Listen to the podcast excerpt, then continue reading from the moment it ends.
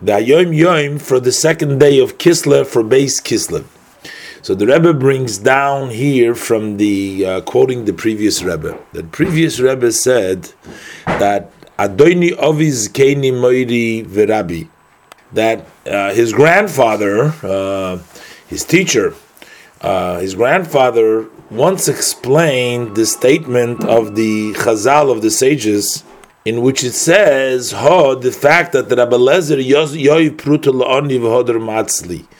That Rabbi Lezer would first give a coin, a pruta, to a poor person, and then uh, then he would pray. So, what is the connection specifically to uh, introduce the davening by first giving uh, a coin to the poor person? And he explained that davening, the tefillah, needs to be with enthusiasm and has to be with chayis, with a livelihood.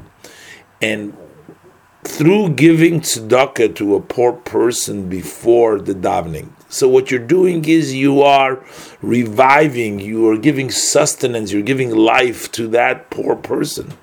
That in turn causes an additional livelihood and an enthusiasm, a great enthusiasm, lots of enthusiasm during in, davening.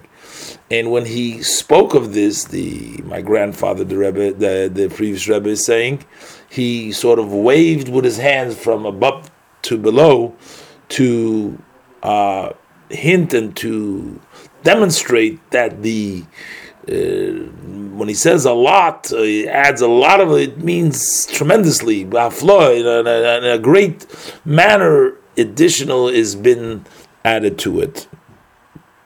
Um, and many times the uh, priest Rebbe says the uh, my grandfather before davening would look for a poor person to feed him, and uh, that is uh, follows his, his, his, explanation of that this helps the person achieve his own enthusiasm and the chayis that he has uh, in the davening.